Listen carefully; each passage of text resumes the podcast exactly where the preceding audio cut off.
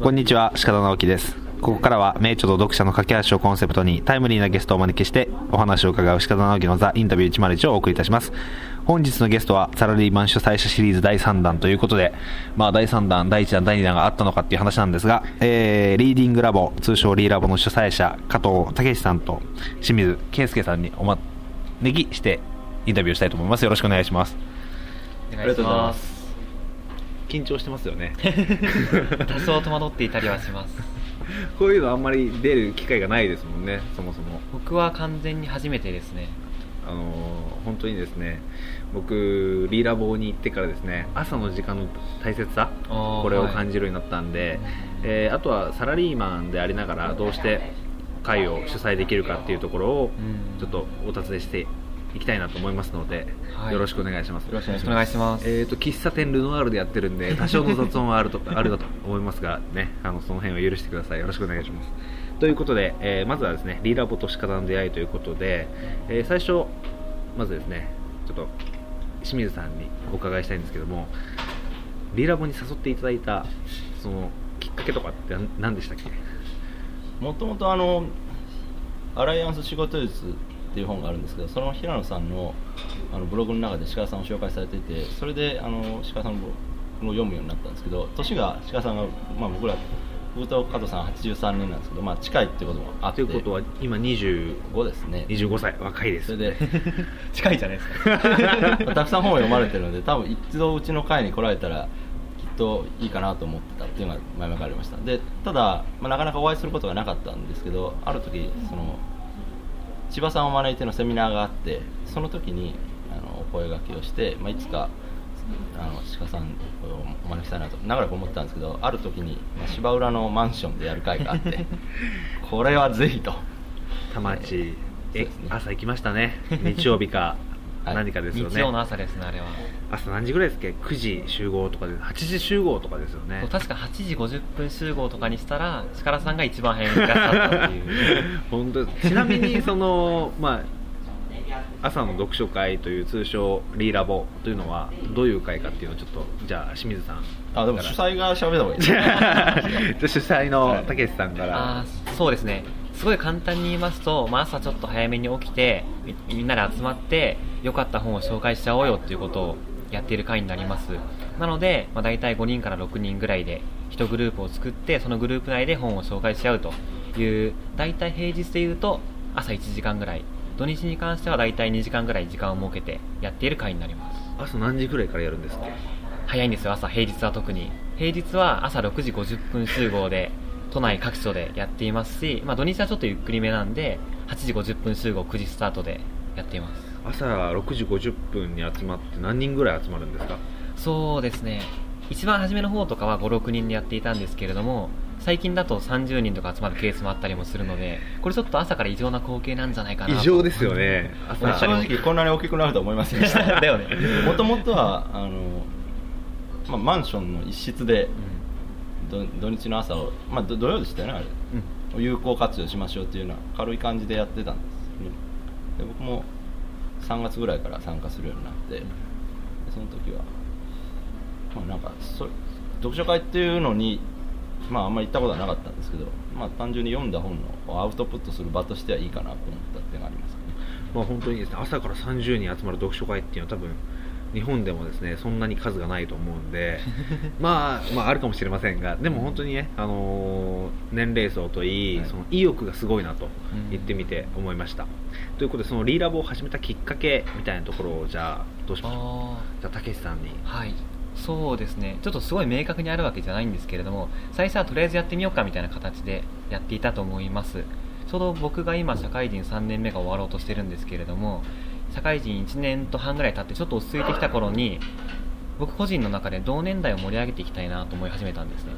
なので仕事以外のところでつながりを作っていって何かその切磋琢磨したりとか刺激し合える場があったらいいなという話をあの常にしていたんですけれどもそんな時にちょうど1年前の1月ぐらいにですねあの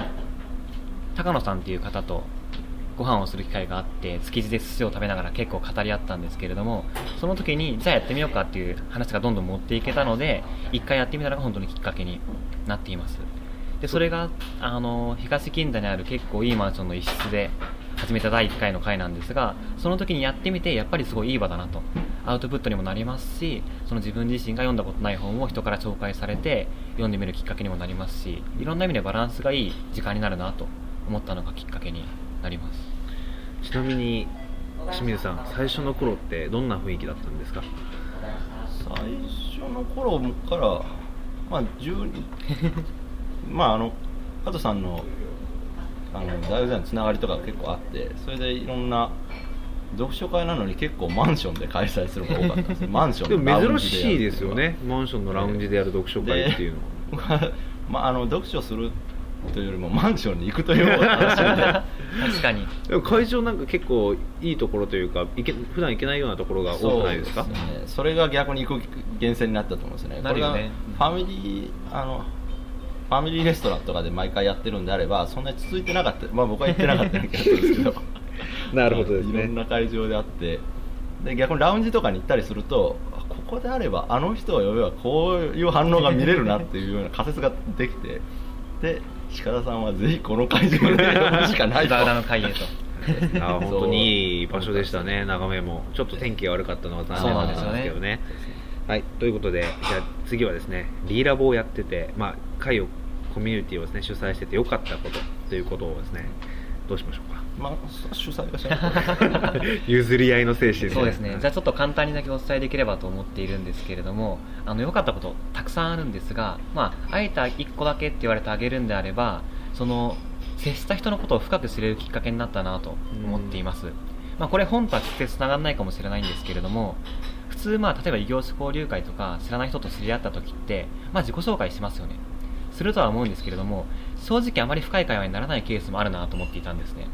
なんでかっていうとその人本人の思いを語らなかったりとかその思考性が表現しづらかったりするのがあったと思うんですけれども本の紹介していくとだいぶその人のその特性だったりとか思考性とか興味の範囲が分かってくるっていうのを思ったんですね。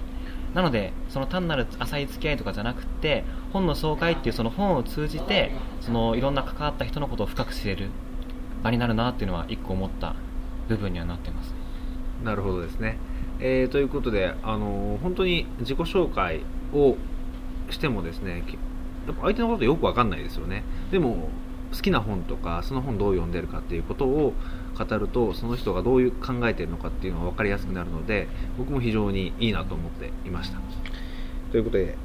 実際にコミュニティを運営していてですね気をつけていることとかってあ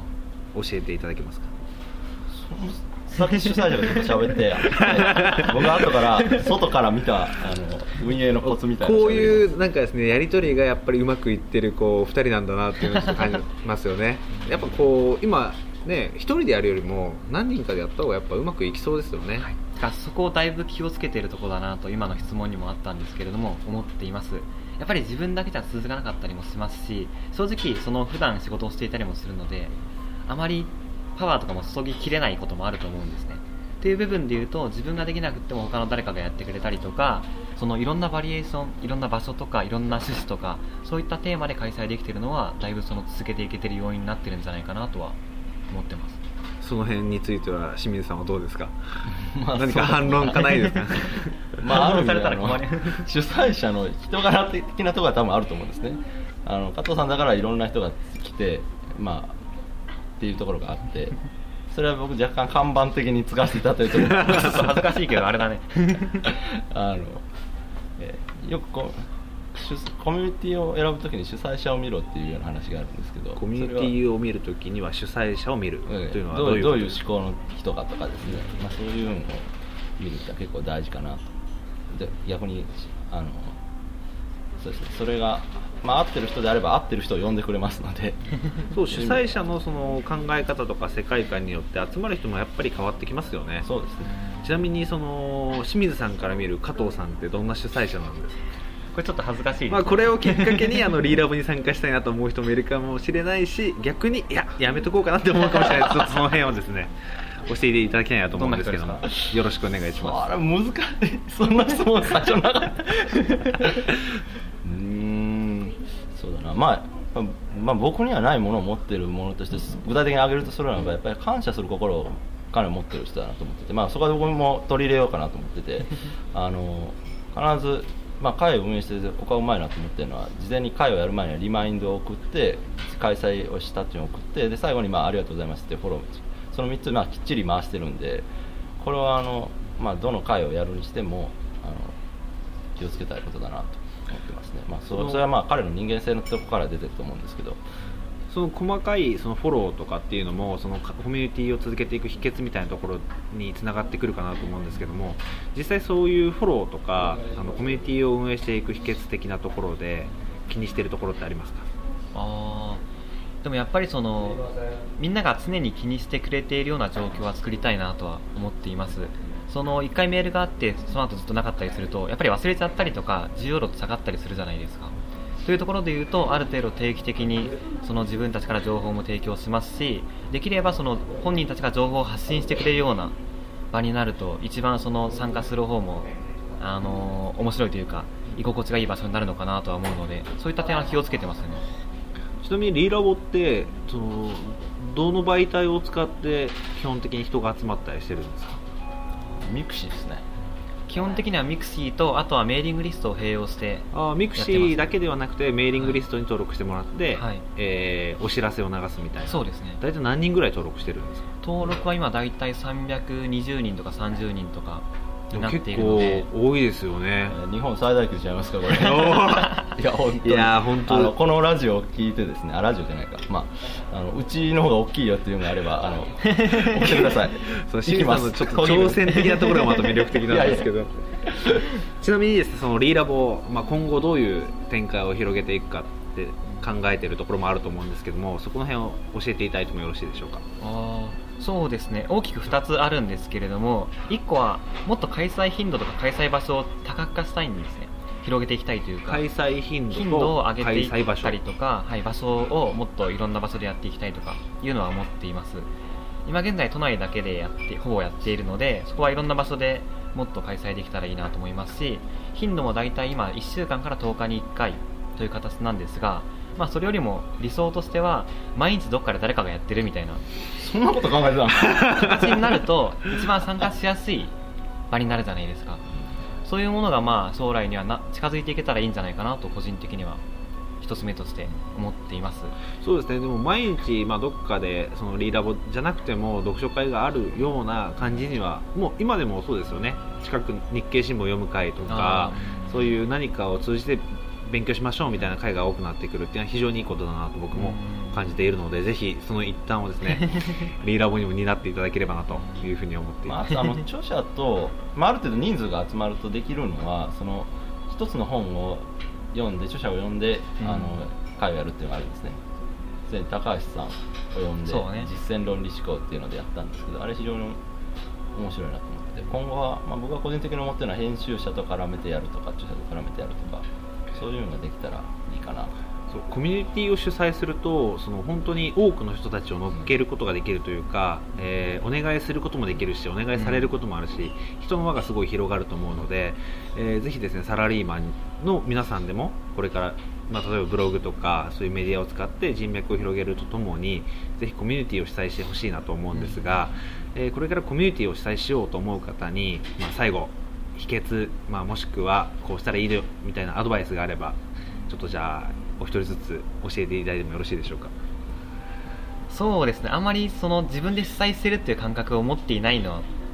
があるのでちょっと特徴的かなとも思っているんですけれども、まあ、あえて1個挙げるんであれば本当にみんなが参加しやすい場を作ることですね。例えば僕の場合で言うとあのそのミクシーを使ったりとかあのちょうど1月に1年間経ったので1周年記念として新しいサイトを作ったりもしたんですけれどもそういうもので参加したいとかアウトプットしたいとか何かそのジョインしたい思いがあるんであればあの取り組める場があるというかそういうのは意識してやっていますしあの参加しやすい形にはなるんじゃないかなとは思っています。なるほどですね。では清水さんは？僕はあんまりに人数じゃなくてなんかあの補佐にこだわるべきかなと思ってます。それはちょっと聞きたいところですね。つまりそのまあなんか自分の周りにある誰かと一緒にやろうとしてその人の満足度を徹底的に高めることを考えると。そうするとそれを見それに共感してもう一人来ると。そういうようになってるかなと思いますね。だからあのほっといても人数は増えると思うんで どういう人に来てもらいたいかっていうのはターゲットをちゃんと明確化することかなっていうはい。なるほどですね。あの本当に貴重なお話を今日はありがとうございました。ということでまたあのぜひですね朝食を食べながら読書会。ということでリーディングラボ。ということでいろいろとですね興味ある方はぜひ参加していただきたいなと思いますのでよろしくお願いします。今日はどうもありがとうございました。ありがとうございました